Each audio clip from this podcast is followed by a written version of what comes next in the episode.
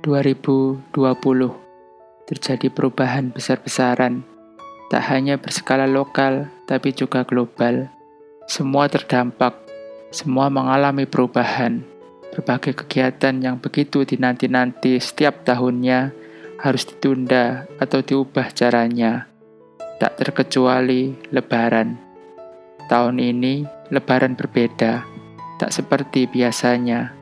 Mudik sekarang terasa tabu, bukan masalah apa-apa, tapi khawatir merugikan keluarga. Mungkin ini saatnya kita menyadari bahwa tak ada yang kekal.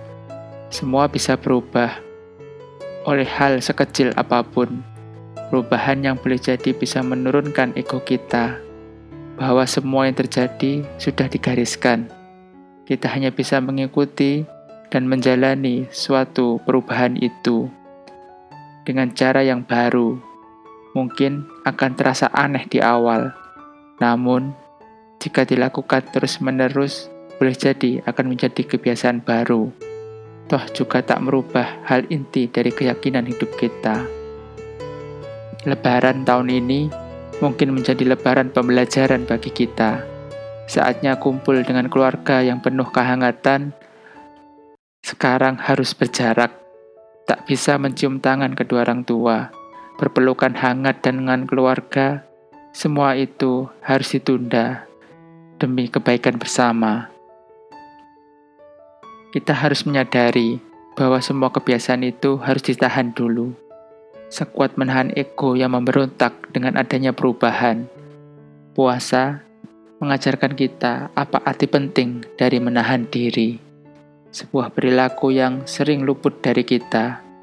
Menahan adalah suatu amalan yang sebenarnya membawa kebaikan bagi diri kita. Makan misalnya, orang yang mampu menahan diri saat makan dalam artian menjauhi berlebihan tentu lebih sehat dari mereka yang sering berlebihan saat makan. Lebaran menandakan puasa telah berakhir masa pembelajaran itu telah berakhir. Banyak hal yang harusnya kita petik dari puasa, tak hanya tentang menahan, namun juga berbagi kebaikan. Kebaikan dalam hal dan bidang apa pun. Sebulan penuh kita digembleng untuk menjadi manusia yang hakiki. Dan sebelas bulan ke depan adalah arena mampukah kita menerapkan berbagai pembelajaran saat puasa Ramadan?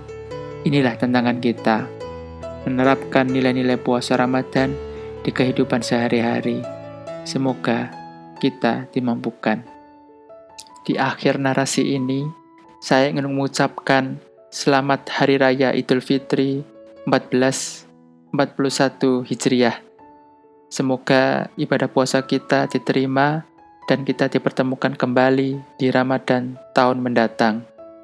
Mohon maaf lahir dan batin. Selamat berlebaran.